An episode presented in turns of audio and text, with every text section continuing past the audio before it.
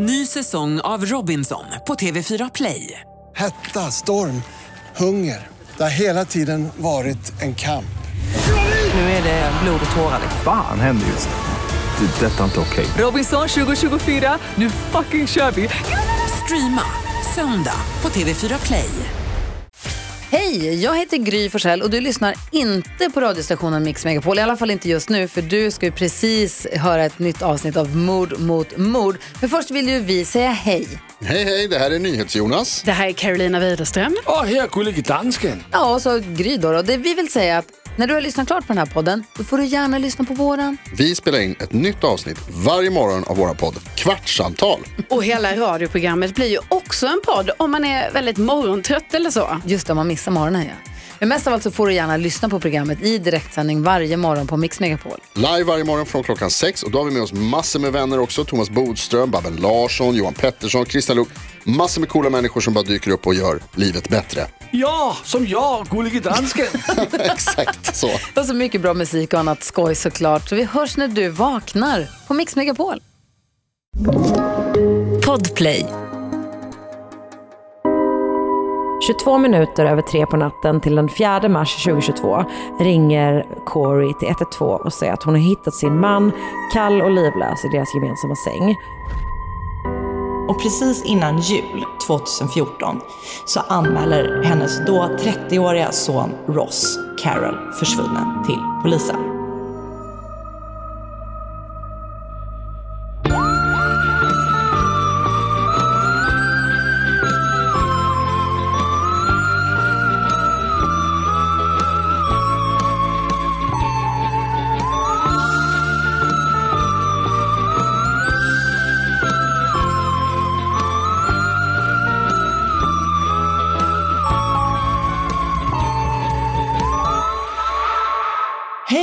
Och hjärtligt välkomna till veckans avsnitt av Mord mot mord med er allas Karin Londré och Anna Sandell. Vet du, eh, Anna Sandell, hej allihopa, förlåt, jag glömde bort att ni var här.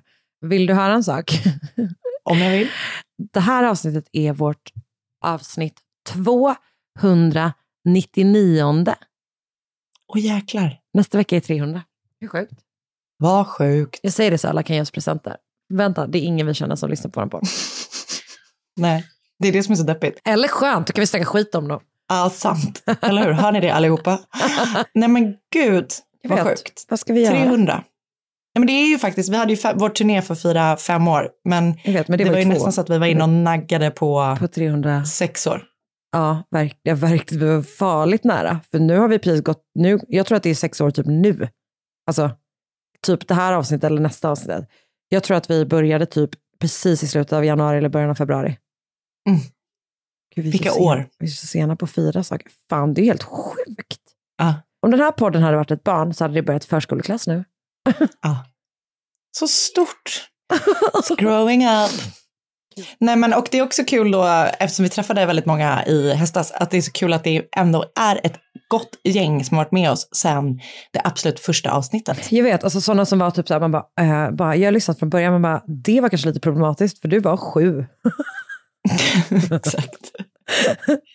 Du hade just börjat förskoleklass. Alltså verkligen. Men det är, det är hedrande. Ja, Hur mår du, Karin Londré? Eh, Jag mår bra, jag har haft en riktig sån, eh, ja, men du vet ju den uh, älskan, älskade norska serien Perny. Ja, absolut. Så har jag, jag känt mig, jag har haft en riktig Perny-dag idag. Och då menar jag inte på det sättet att hon är då superälskvärd, utan på det sättet att du vet, man är en sån mamma som allt går fel för. Ja. Köra barnvagn i slask, snöblandat regn, uppför ett berg, försöka ha ett paraply. Vilket jag vanligtvis är väldigt, väldigt bra på för att jag är från Göteborg. Så jag är sjukt bra på att ha paraply i vind. Ja, okej. Inte i det här fallet, vändes ut och in. Sen så trillade jag omkull. Alltså det var liksom, det var inte bra, det var inte värdigt idag. Så kan jag säga dig. Jag tittar just nu på mitt blåslagna knä. Ja, shit Karin. Ja. Jag, hade, jag var nog mer värdig än du. Ska man ramla Mm. någonstans ska man inte ramla på Gullmarsplan. Nej, fy. Nej, det är bara, Nej, men jag, jag var nog mer värdig än du. alltså, du är ju oftast det. Det är inte sant. Lite sant. Mm. Men skitsamma. Men annars mår du bra. Annars mår jag jättebra. Mm, Tack. Har du sett eller hört något på stan? Förutom att du såg mig ramla. Mycket på stan. Mycket på stan har jag hört. Eh, ingenting som jag kan däremot berätta vidare här i podden. Nej. Det är ju såklart högst konfiden- konfidentiellt skvaller. Just det. Nej men jag skojar. Nej men eh, jag har, ehm, alltså vad har jag gjort de senaste veckan? Eh, inte mycket. Sett färdigt Real Housewives of Salt Lake City. En resa. Vilken jävla resa. Men ingenting, eh, ingenting true crime-relaterat, har du häpnat. Nej. Du då? Jo, vi har ju då, jag undrar om jag sa det här till dig, jag testar. Berättade jag att jag, att jag kollat på den här brittiska serien på Apple TV. Criminal Record. Record. Och, Nej, eh, Det tror jag inte att så Eller så lyssnade jag väldigt dåligt. Ja, alltså, kanske en kombination av båda två, att jag inte hade minne och ja, du vet. Och så den, eh, Apple TV, eh, bra liksom så brittisk krim. Eh, och sen då så har jag ju eh, förstås börjat kolla på nya säsongen av True Detective. Åh, den har kommit nu. Den har kommit, jag tror att andra avsnittet kommer ut idag, det är måndag idag. Så att när vi släpper det här så finns det två ute i alla fall. Eh, och det är ju det är lite ghosty, tyvärr. Men liksom eh, läskigt så in i fucking helvete och eh, toppen. Typ. Så att det är bara att ge sig in i Det det. var kul. Sen har jag lyssnat på en podd som inte är eh, true crime. En eh, Wondery-podd som heter Terribly Famous. Som är lite som British Scandal fast det handlar liksom om alltså, kändisar. Typ. Kul. Så till exempel så här, jag så, lyssnade på en serie om Lily Allen. Mhm. Alltså hon har ju verkligen been through shit. Alltså att du vet, eh, har ju haft ett liksom så här eh, sinnessjukt drogberoende under jättelång tid. Alltså fram tills typ nyss, eller ganska nyss. Hon hade typ en stalker i så åtta års tid. Alltså det var liksom eh, historien om henne. Den är härlig Kul. och den är väldigt lik liksom, eh, British Scandal i formatet och du vet ju hur mycket jag älskar British Scandal. Så Det att, eh, det var tre stycken tips. Verkligen bra tips. Jag måste steppa upp mitt uh, tips-game.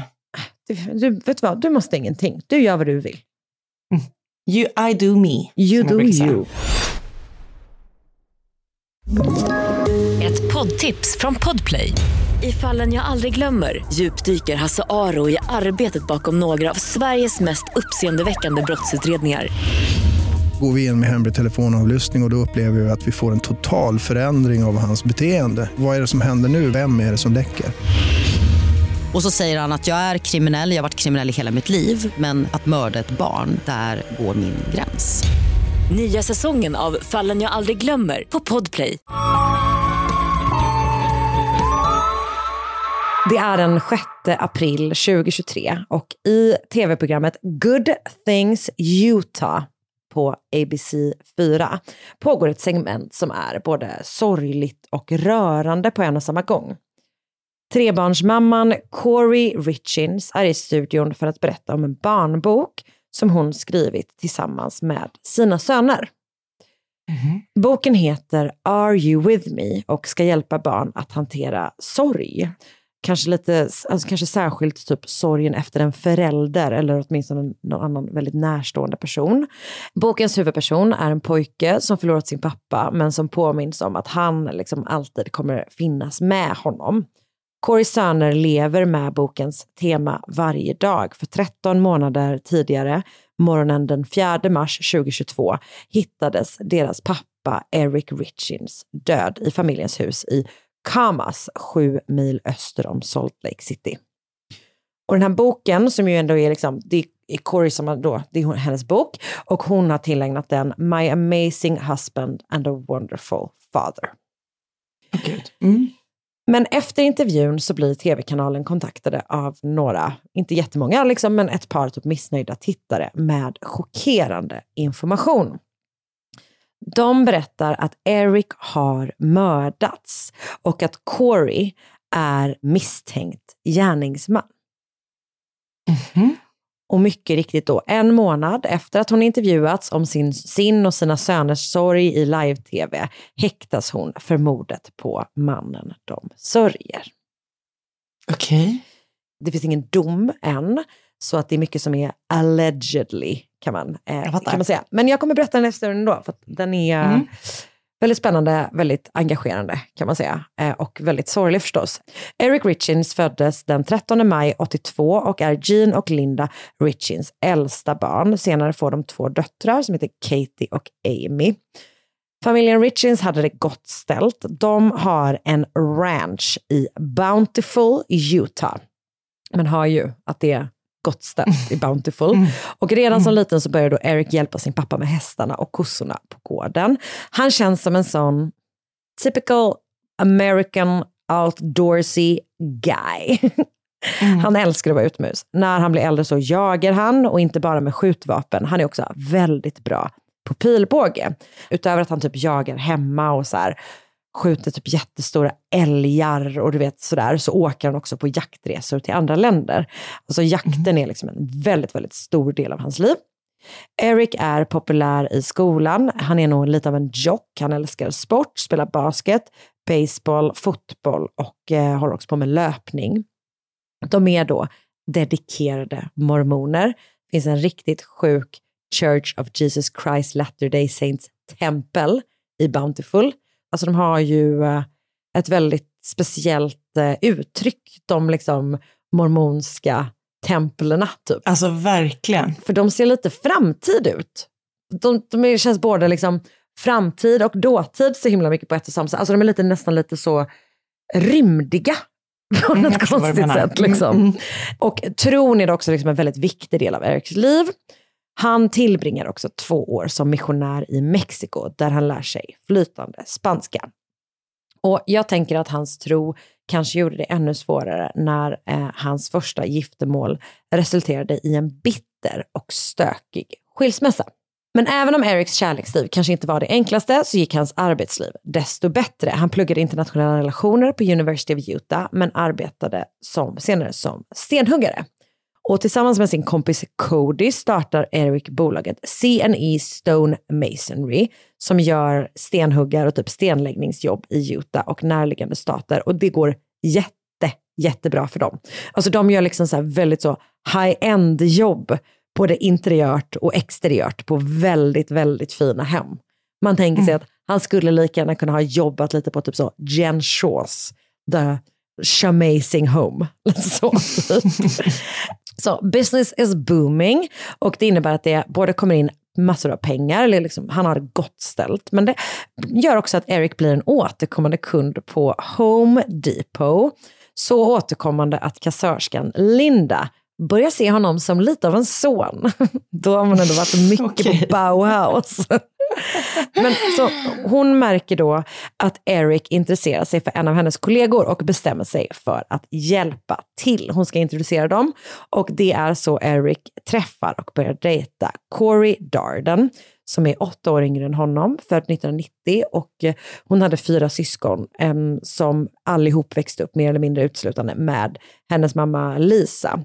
Så hon kom, alltså Corey kom från enklare bakgrund än Eric, men det tänker jag typ de flesta kanske gjorde. Men hon har en eh, vård, en bachelor degree i någon slags vårdutbildning och även en eh, master i eh, HR. Typ. Hon hade också erfarenhet som lokalvårdare och startade vid ett tillfälle upp en egen städverksamhet som gick ganska bra. Hon har typ jobbat med massa olika saker då och nu jobbar hon på Home Depot. Och eh, de träffas där och börjar dejta och flyttar ihop i ett stort hus i Kamas och gifter sig 2013 i sin trädgård. De får tre söner med ganska kort, alltså typ mindre än två års mellanrum. Och se- alltså mellan, inte totalt. Svår matte. Och så sätter de någon slags ganska så stereotypt amerikanskt familjeliv. Båda är väldigt engagerade i sina söners liv. Du vet han så här, coachar alla deras fotbolls, alltså alla deras sportlag och sådär. De är väldigt nära sina familjer, de har många vänner. De, han är ute och jagar och typ vill ha in en sån, ett stort älghuvud i deras hus. Alltså typ. Det kan ha funnits någon slags konflikt kring hur Corys roll i familjen skulle se ut. Hon menar typ att så här, hon ville jobba men han ville att hon skulle vara homemaker och att det typ var lite, alltså en stökig fråga. Men hon skaffar i alla fall mäklarlicens och börjar köpa, renovera och sälja hus i slutet av 2010-talet. Och vid det laget så har deras relation börjat bli riktigt dålig. Det verkar framför allt bero på att hon typ inte beter sig så bra, kan man säga. Okej. Det kommer senare visa sig att hon eh, redan 2015 börjat stjäla från deras gemensamma tillgångar Och på två år, mellan 2015 och 2017, så tar hon ut fyra livförsäkringar på Eric utan att han vet om det till ett värde om Men totalt alltså- två miljoner dollar. Amerika måste ändra regler för, alltså Amerikas alla försäkringsbolag måste Ja. ändra sina regler. Ja, verkligen. What's going on Verkligen, verkligen. people? Hösten 2020 så inser han också att hon har stulit från honom och hon har bland annat tagit ut lån på deras hus om 250 000 dollar. Men hon har också då tagit typ 100 000 från hans bankkonto, du vet, så satt 30 000 på ett kreditkort, alltså mycket sånt. Liksom. Det här leder förstås till en stor kris i deras relation. Eric börjar ta kontakt med skilsmässoadvokater och typ höra sig för. De har en, eh, ett prenup som hans mamma fick Corey att signa typ precis innan de gifte sig. Han hade ingen prenup med sin, sin första fru och det blev typ sjukt stökigt. Men han började väl typ höra sig för, så här, vad, vad skulle det innebära om vi skilde oss? Sådär. Men han ändrar också sitt testamente så att hans syster Katie ärver hans förmögenhet som är typ ganska stor vid det här laget. Du vet, det är typ flera miljoner dollar. Mm. Och samtidigt så säger Corey då, enligt hennes historia också att hon, hon upptäcker att han har en relation utanför äktenskapet. Hon upptäcker att han är otrogen. Så det här är liksom krisigt. Eh, men de, trots det bestämmer de sig för att hålla ihop. Han säger typ rakt ut till sina, så här, sina familjemedlemmar att han bara, jag stannar för mina tre söner. Typ. Mm. Eric och hans kompanjon Cody, de har typ tagit ut livförsäkringar på varandra. Eller liksom där den andra är mottagare. Få företaget typ. Ja. Ja, eller jag tror att det, det är en summa för att den andra ska typ kunna köpa loss. Så att, så att de får kontrollen. För jag antar typ att annars så blir det ju att om man dör och liksom ens, man har en, en del av ett företag så antar jag att det går in i någon slags, eh, någon slags allmän förmögenhet. Men, men den här försäkringen finns till för att då ska den andra kunna köpa ut eh, den Okej. dödes familjer typ, och behålla kontrollen Mm. över företaget. Typ så, förstår jag det som. Men i början av 2022 så får de alltså typ en alert från försäkringsbolaget om att förmånstagaren på E- Erics livförsäkring har ändrats. Så Corey har då alltså gått in och försökt se till att pengarna ska hamna hos henne istället om han skulle dö. Men gud. De får en notis om det helt enkelt och bara, vad fan pågår typ? Och ändrar då tillbaka så hon, hon får inte tillgång till den. Men, men jag tänker typ att det är lite av en röd flagga kan man säga. Alltså verkligen. Och Eric börjar också säga till sina nära och kära att han tror att Corey försöker döda honom. Han säger att han tror att hon försökt förgifta honom en gång flera år tidigare. Han blir typ jättesjuk efter att hon har gett honom en drink. De är typ i Grekland på semester och hon ger honom en drink och sen blir han jätte, jättesjuk. Typ. På alla hjärtans dag 2022 så är det dags igen. Då blir Eric supersjuk efter att han har tagit ett bett av en macka Corey gjort till honom. Han gör ingenting med det, förutom att han säger till sina anhöriga att om någonting händer honom så är Corey ansvarig. Alltså, det är så sjukt att bara säga den varningen Ja, och, och liksom stanna inte kvar. agera typ. mer. Jag vet, Ja. det är väldigt svårt. Men alltså, hans familjemedlemmar säger typ att det är så här, han var så himla rädd att förlora sina söner. Liksom. Mm. Det är deras liksom, anledning till att han, att han stannar. Typ. Mm. 22 minuter över tre på natten till den 4 mars 2022 ringer Corey till 112 och säger att hon har hittat sin man kall och livlös i deras gemensamma säng. Hon försöker göra hjärt-lungräddning men det hjälper inte och inte heller ambulanspersonalen lyckas återuppliva Eric. Mm. Corey berättar att hon och Eric kvällen innan firat att hon har stängt en stor fastighetsaffär, alltså den största hon någonsin har gjort. Hon har köpt en, alltså en riktig mansion med åtta sovrum, tolv badrum, ett gym, pool, ett VR-rum. Alltså du vet, alla de sakerna man behöver. Huset är, det är verkligen typ halvfärdigt eh, at best skulle jag säga. Eh, så nu ska hon då färdigställa det här huset och räkna med att kunna sälja det för mycket mer än vad hon köpte för. Jag tror att hon har köpt det för två miljoner dollar. Så när barnen har gått och lagt sig så gör hon en Moscow Mule och serverar Eric i sängen, vilket spontant låter alltså, så trevligt att man bara Alltså, får en verkligen. cocktail serverad i sängen. Men det är väl inte, ja, du förstår. Nej. Men de blir också avbrutna. Så att hon, hon säger då att ett av deras barn har en mardröm. Så att hon går dit då och lägger sig i sängen för att trösta barnet och somnar i eh, barnets säng. Hon vaknar först tre på natten. Då går hon tillbaka till sovrummet och då är Eric redan kall och går liksom inte att väcka. Okej. Polisen börjar då utreda vad som har hänt, men det första som händer utifrån ett juridiskt perspektiv efter Erics död är att han och hans familj och Corey börjar slåss om kontrollen över hans pengar. Hon visste inte att Eric gjort Katie till arvtagare och i parets prenup så står det samtidigt då att Corey ska få rätt till hans estate om han dör under äktenskapet. Det är bara då hon typ får hälften tror jag, annars får hon inte det. Liksom. Så det här blir liksom en bitter rättsstrid. Alltså vem har egentligen rätt till pengarna? Arvet ska gå till Katie, men enligt deras äktenskapsförord så ska Corey åtminstone få hälften på grund av att han har dött under, alltså du vet sådär. Så det blir liksom en jätte, jätte bitter strid. Och hans familj är inte heller direkt överens med hur Corey sörjer kan man säga. Två dagar efter att Eric dött ordnar Corey en stor fest för att fira att hon har stängt den här alltså fastighetsaffären. Typ. Men alltså, fan vad konstigt. Och hans familj säger också att så här, hon har ju sagt då att, så här, eh, att de firar den här affären den kvällen han dör. Men hans, enligt hans familj så var han extremt emot den här affären. Alltså han tycker inte att det var en bra affär. Typ. Men hon har i alla fall den här festen och det finns typ filmer, liksom klipp från den kvällen att de festar och sådär. Och, och man vet ju inte, man får väl sörja hur man vill och typ att man skulle kunna vara så, han hade velat det eller whatever. Men det verkar också som att så här, flera på festen vet inte om att han är död. Och hon berättar liksom inte det. Men alltså, Jag vet, det, det ser ju inte toppen ut i alla fall. nej. Samtidigt har Corey då förstås sina söner som hamnar mitt i den här konflikt, familjekonflikten och sörjer sin pappa något fruktansvärt. Och det är då den här sorgen som gör att den här boken Are You With Me, som jag började med att berätta, skrivs och publiceras. Och det gör väl också hans familj. Alltså, att de då tycker att hon beter sig jättekonstigt. I deras ögon så tänker de att hon har någonting att göra med hans, med hans död. Och så sitter hon Mm. typ och berättar om den här boken i tv. Alltså det är ju liksom deras Mm. Nej, det deras blir väl situation. triggering. Och hon vill, insåg att hon inte kommer kunna tjäna några pengar på hans död genom alltså arvet. Så hon vill hitta andra sätt att tjäna pengar. Det är vad de säger. Typ. Det är deras åsikt. I maj 2023 häktas till slut Corey misstänkt bland annat för mord men också för innehav. För man har då kunnat konstatera att Eric dött av en fentanylöverdos.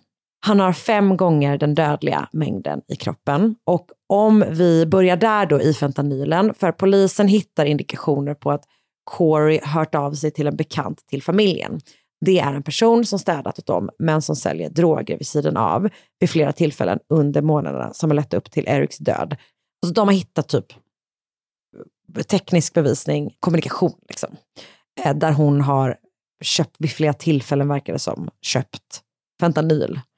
Och i slutet av februari så finns det indikationer på att hon har köpt fentanyl för 900 dollar.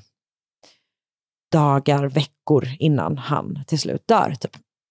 Mm. Det verkar ju som att den här kontakten tagit någon slags deal och eh, gjort en, alltså, bestämt, erbjudit sig att vittna för åklagaren helt enkelt. Det här är ju då damning evidence, eh, men det finns också en del andra saker. Corey säger till polisen att hennes mobil låg på laddning i hennes och Erics sovrum den där natten när han dog. Alltså att den låg kvar där när hon gick in till deras son. Typ. Eh, men polisen kan se att den har låsts upp flera gånger under natten och att hon typ har skickat sms och där, sådär också.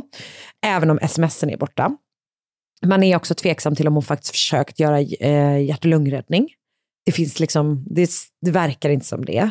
Eh, och så har hon förstås gjort lite olika starka Google-sökningar under tiden runt Erics död. Och det är ju så ofta så talande och typ så hudlöst i allmänhet eh, vad folk eh, googlar eh, och avslöjande. Hon googlar till exempel “Can deleted messages be retrieved?”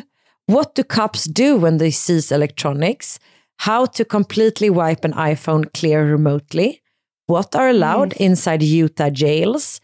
och “Will life insurance pay if death cer- certificate says pending?” Sen kommer också då “Luxury Alltså- prisons for the rich in America” Och så mitt i kommer också eh, den mycket relaterbara crack on side of lip won't heal. Men även min egna... 100% alla mina Google-sökningar. Exakt. Men även min egna favorit, is Lil Nas X gay?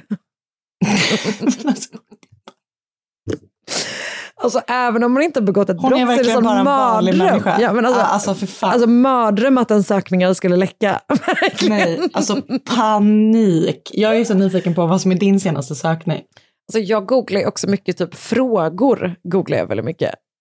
Ja. Ska se om man kan hitta någon, någon bra Google-historik.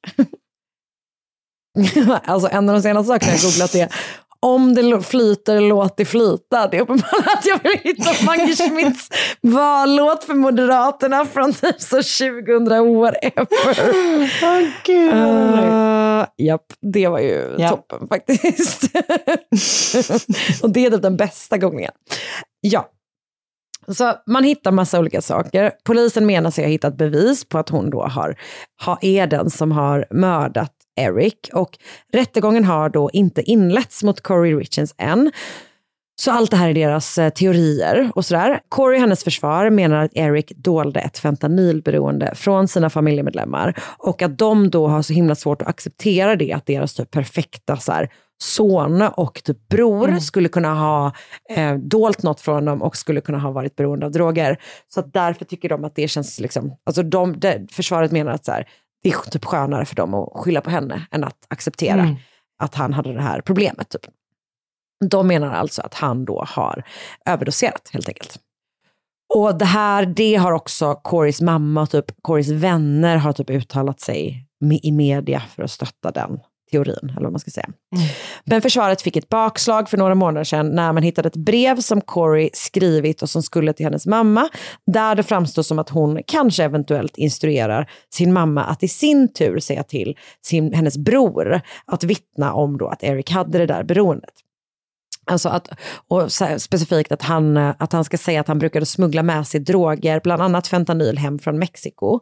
Så på grund av det brevet så står hon nu också eh, inför risken att addera witness tampering till sin åtalslista. Och det händer saker hela tiden i det här åtalet. För någon vecka sedan kom nyheten om att man också hittat typ antipsykotisk medicin som Corey hade ut, alltså hon hade fått det utskrivet, man hade hittat det i hans kropp eh, under den Mhm. rättsmedicinska undersökningen. Så det pågår fortfarande väldigt mycket saker och det går mot rättegång kan man säga.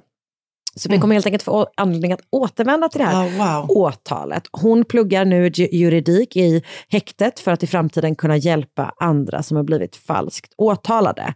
Om hon döms så kommer hon inte dömas till dödsstraff, även om det finns i Utah, utan istället så kommer det bli ja, 25 år till livstid som finns i straffskalan för, för överlagt mord. Då.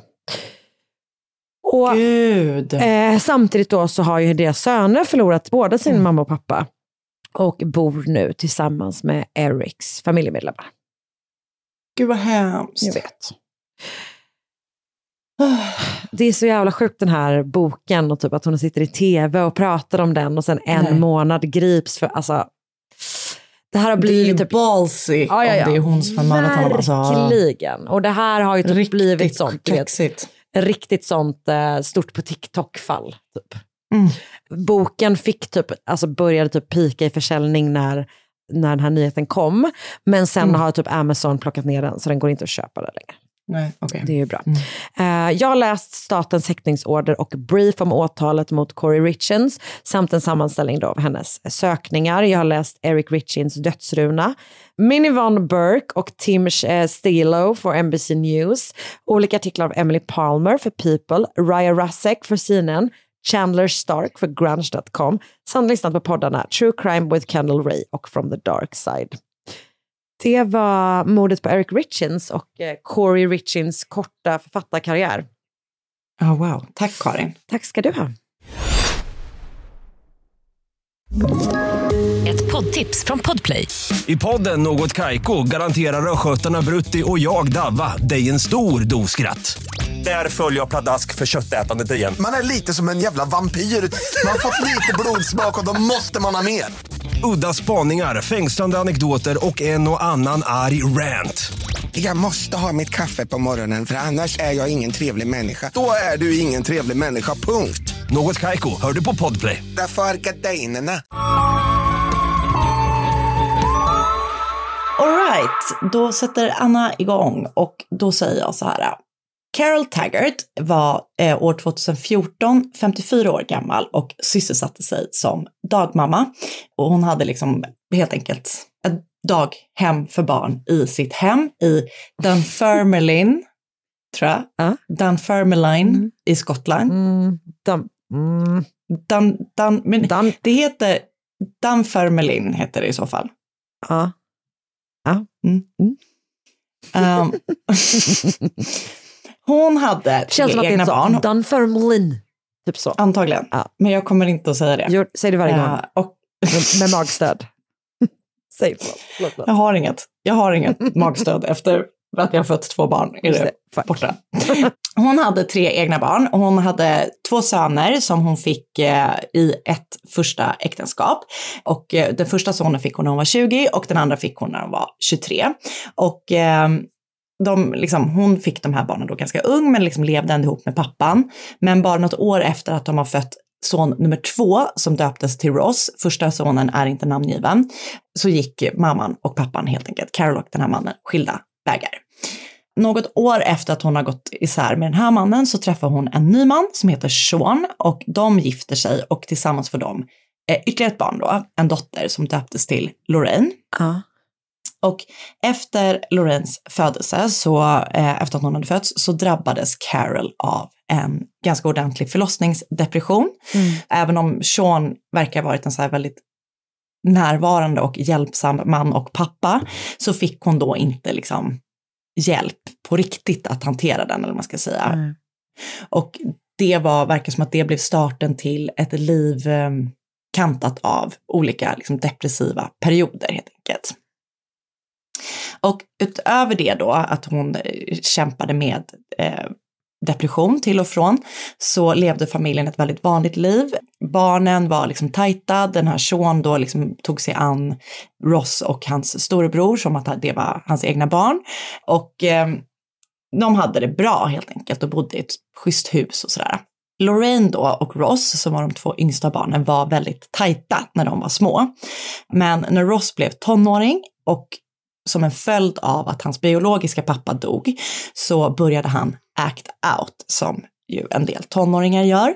Han började stjäla pengar från sin mamma och från Sean då, sin extra pappa och han hamnade titt som tätt i slagsmål och var liksom väldigt stökig både hemma och i skolan och sådär.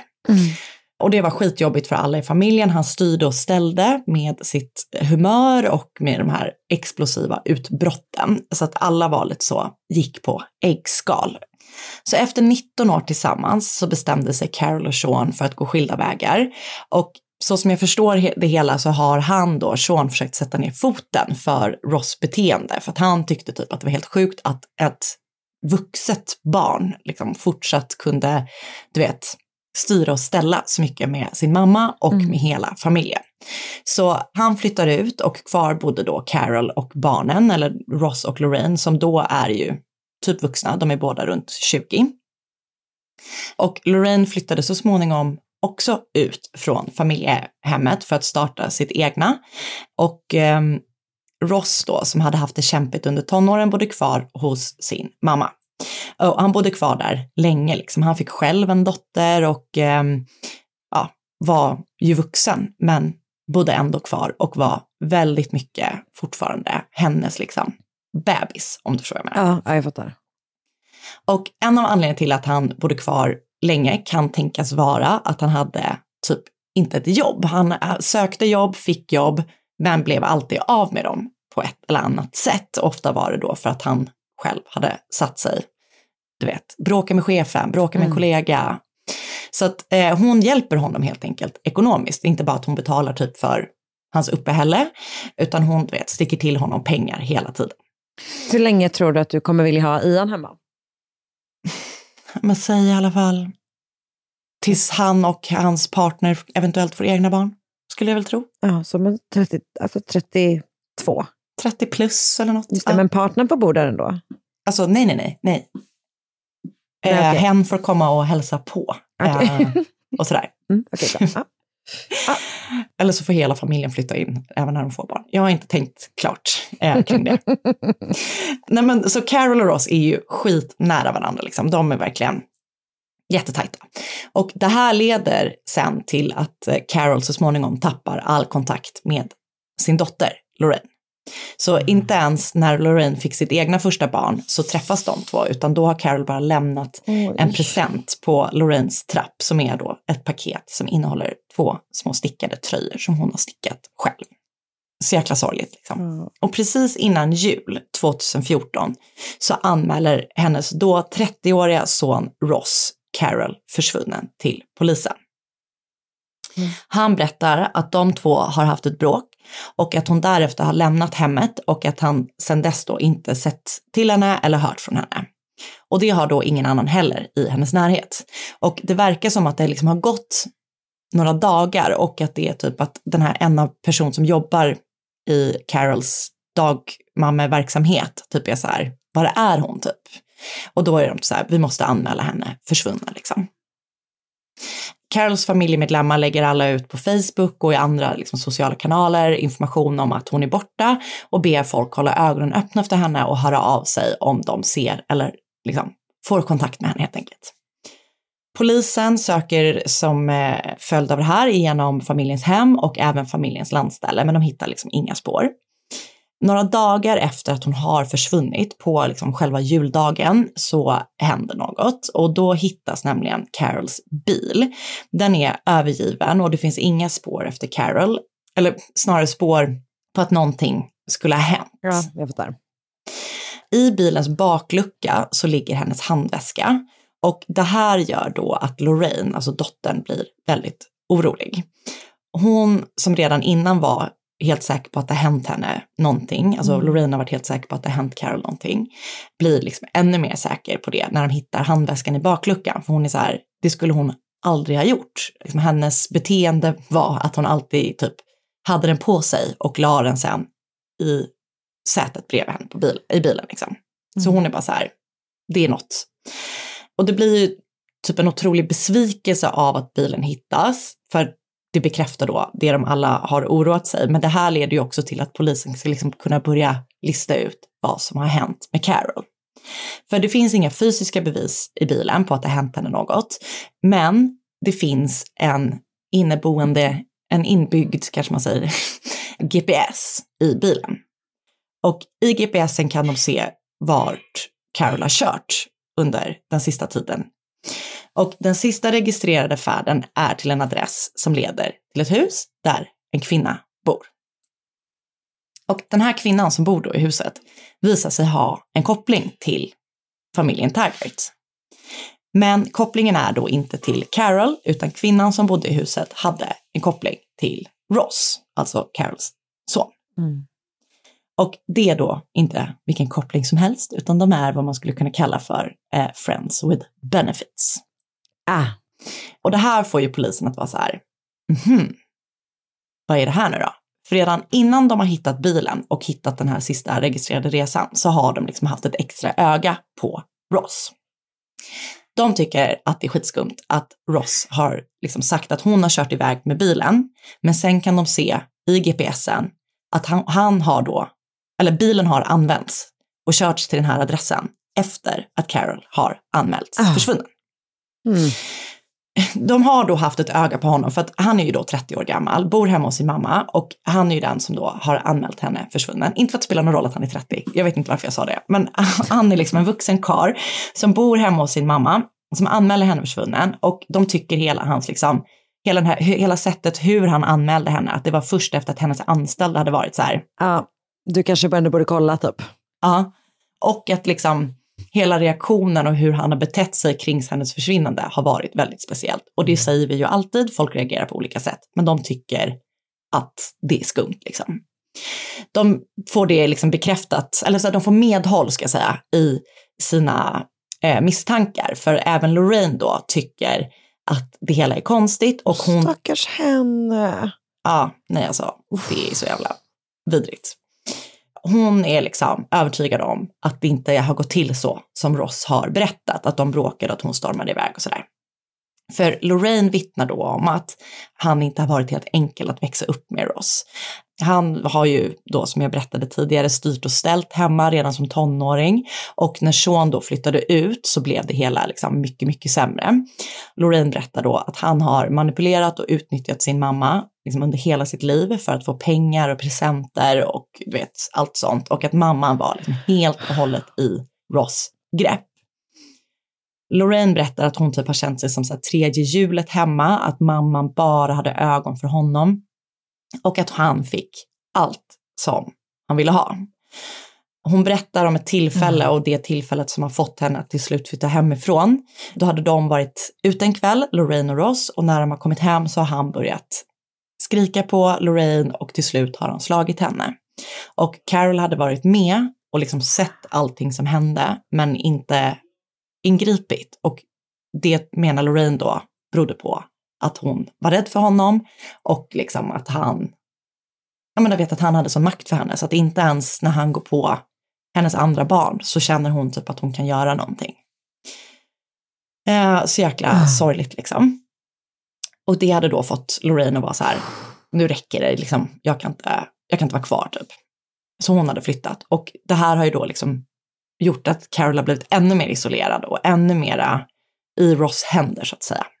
För Carol har ju också lidit av depressioner under hela sitt vuxna liv, så hon åt liksom medicinerade för det. Och eftersom Ross bodde hemma så har han då också hjälpt henne med hennes mediciner. Han har typ hämtat dem, dos- hjälpt henne att dosera och du vet sådär. Så att hon känner att hon är i en beroendeställning till Ross då, vilket eh, Lorraine menar bidrog till att hon sen gav honom allt som han pekade på typ. Och Carol har då som tack eh, för att Ross hjälper henne så mycket och från att han, enligt då Carols uppfattning, avstod så stora delar från sitt egna liv, testamenterat halva hennes egendom till honom om hon skulle gå bort, vilket hade ett värde på 500 000 pund. Ah, jävlar vad mycket. Skitmycket. Mm. Och hon verkligen beskrivs Carol som en så här jätteduktig eh, framgång, alltså vet att hon har så byggt eh, allting själv liksom och att hon har varit så väldigt framgångsrik inom sitt eh, fält så att säga. Mm. Carol har också eh, utsett Ross till eh, testamentsexekutor, eh, vilket betyder då att om hon skulle gå bort så får han hela, inte bara att han får halva hennes egendom, han får också ansvaret för hela dödsboet efter hennes död. Som jag nämnde förut så har ju han då haft så här stora problem med att behålla sina jobb. Men när Carol försvann så hade han ett jobb på Amazon i en annan stad. Det här ska visa sig sen då, liksom, när polisen börjar kika närmre på hans whereabouts och sådär, att ehm, han har inte alls det här jobbet. Utan det han har gjort då, när Carol tror att han åker till sitt jobb, så har han istället åkt till familjens sommarställe och sovit eh, på dagarna. Och eh, pengarna som han har tagit med hem, eller du vet bidragit med hemma, har egentligen varit pengar som han har tagit från Carol. Från henne? Ja. Jävlar. Så han är ju en skitstövel helt enkelt. Det som verkligen får polisen att tänka att Ross kanske är deras gärningsman är när en pantbank ringer och anmäler att en man har kommit in med en väldigt värdefull ring och en klocka. Och då när mannen inte har kunnat styrka att det är han som är ägare till de här två sakerna så har pantbanksägaren blivit misstänksam och kontaktat polisen. Det ska då visa sig att det var Carols ring och Carols klocka som hon alltid hade på sig och att mannen som kommit in med dem då såklart var Ross. Och det här gör han liksom när hon bara är anmäld försvunnen. Så det är ju skitskumt liksom. Det ska också visa sig att Ross har använt Carols kort väldigt frikostigt efter att hon har försvunnit. Han har varit och shoppat massa olika saker och sett den nya Hunger Games-filmen. Mm. Så polisen gör då liksom ordentliga genomsökningar igen av familjens hem och även deras landställe. Då hittade de blodspår under en matta i huset där Carol och Ross bodde. Och de insåg då också vid andra genomsökningen av landstället att någon har varit där och städat skitnoga. Alltså, du vet, efter att polisen har varit där första gången. Polisen hittar däremot ett par gympaskor som tillhör Ross med Carols blod intorkat på dem i ett skåp på det här familje, landstället. Liksom. Och tre veckor efter då att Carol har anmälts försvunnen så hittar man till slut hennes kropp. Hon har blivit väldigt illa åtgången. Hon har blivit slagen och sedan strypt. Så att när Lorraine sen då ska identifiera sin mamma så får hon bara genom, göra det genom att titta på eh, hennes tatuering som föreställde en lila ros på hennes fotled. Så efter allt detta då så griper polisen eh, Ross för mordet på hans mamma och han förnekar att han är skyldig och det enda han säger i alla förhör är att han inte kan förklara varför alla de här sakerna som pekar mot honom gör det. Så det är liksom det enda han säger, att han så här, kan inte förklara det. Jag vet, jag, jag, jag, vet så här, jag har inget svar på det, jag kan inte förklara varför det är så. Alltså väldigt så, har ingenting Mm. att säga helt enkelt. Han döms trots eh, att han nekar då för mordet på Carol Taggart och han döms då till livstid i fängelse med chans till frigivning efter 18 år. Det som är helt skevt kan man väl tycka är att trots då, han kan inte få ut den här delen av sitt arv som hon testamenterade till honom. Men han är fortsatt testamentsexekutor på hennes dödsbo, eller på hennes testamente. Och de, man kan liksom inte ta det ifrån honom om inte han avsäger sig det. Så han är liksom den som fortsatt har ansvar för dödsbot och därmed liksom bestämmer för allting som sker med hennes egendom. Men gud. Så familjen med Lorraine och hennes bror då, som äldre bror, som är inte är namngiven, får, har fått kämpa för att liksom inte bara få liksom sitt arv, men också du vet för att hantera saker. Du vet, de kanske vill komma åt saker som har emotionellt värde eller typ komma in och sortera hennes saker, du vet allting sånt. De får inte göra det för att han bara har... Han bara sätter stopp. Ja. Så de fick kämpa, eh, har fått kämpa hur mycket som helst för det. Och familjens landställe som är typ, det beskrivs som en eh, trailer som står på ett och samma ställe, men det ser ut som en klassisk stuga. Och det har fått stå och förfalla och blivit helt förstört liksom för att ingen har, varit, fått, ingen har varit där och det har också dragit på sig massa skulder då för att ingen har betalt räkningarna. Eh, så att Ross skänkte bort till slut det här huset då för att täcka kostnaderna på de här skulderna. Och som jag förstår det så har barnen nu fått komma in i huset som typ var helt förfallet och invaderat av skadedjur för att sortera bland sin mammas saker och typ kanske du vet ta någonting som de har ett kärt minne av och sådär. Men huset och liksom egendomen är fortfarande i Ross händer. Trots då att han sitter och avtjänar sitt straff. Fan vad sjukt. Och anled- man tror, man vet inte varför han har liksom mördat henne, men det som eh, man tror då är att hon har kommit på att han ljuger om sitt jobb. Och att hon till slut då efter 30 år eller liksom 20 år där han bara har lurat henne, utnyttjat henne, har hon liksom fått nog och satt ner foten. För det finns liksom sms som har skickats där hon kallar honom för, så här, säger till honom att så här, du är bara utnyttja mig och du vet, hon är, går på. Så det man tror då är att han har fått typ panik för att han har blivit påkommen, blivit arg och därför mördat henne för att han ska komma åt hennes pengar helt enkelt. Oh. Ja, så jävla hemskt. Det är ju som i ditt fall som du precis berättade om att man liksom har, det känns ju, alltså vanligt är väl verkligen fel ord, men man ser ju ofta personer som tror att det är en smart väg att mörda sin respektive för att komma åt Ja. ett arv. Och det är klart att, att barn uppenbarligen gör det också, men det, det känns så här, sättet som han hade makten över henne, eller vad man ska säga. Ja, och att, han typ, att hon alltid hade typ ställt upp för honom. Ja. Så till en milda grad att hon typ tappade kontakten med sina andra barn. Nej. Så jäkla Uff, hemskt. vad. Mm. Gud vad sorgligt och stackars dem. Ja, alltså så jäkla fruktansvärt. Åh, Eh, Hanna, tack. Usch, mordet på Carol Taggart. Mm. Jag har läst en artikel som heter Mother callously punished for doubting her son av Jules på medium.com. Jag har lyssnat på ett avsnitt av UK True Crime som heter An Unhealthy Relationship. Ett avsnitt av Crime Lines som heter Prison of Control.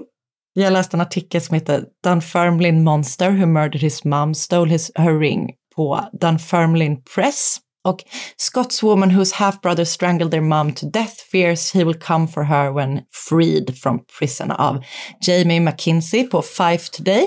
Och Inside Ross Taggarts Murder of Scott's Mom as Evil Son Hid Body and Met Stranger for Sex på av Nicola Crowell på Daily Record.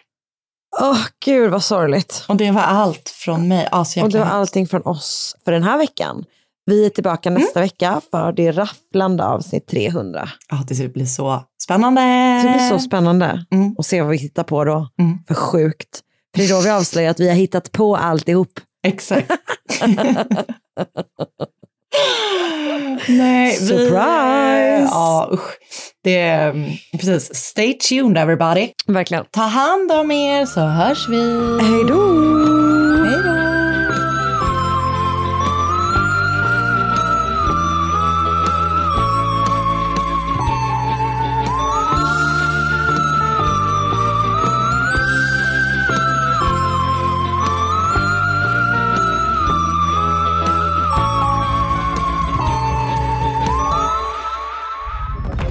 Podplay, en del av Power Media. Poddtips från Podplay. I podden Något Kaiko garanterar östgötarna Brutti och jag, Davva, dig en stor dos skratt. Där följer jag pladask för köttätandet igen. Man är lite som en jävla vampyr. Man har fått lite blodsmak och då måste man ha mer. Udda spaningar, fängslande anekdoter och en och annan arg rant. Jag måste ha mitt kaffe på morgonen för annars är jag ingen trevlig människa. Då är du ingen trevlig människa, punkt. Något Kaiko, hör du på Podplay. Därför är gardinerna.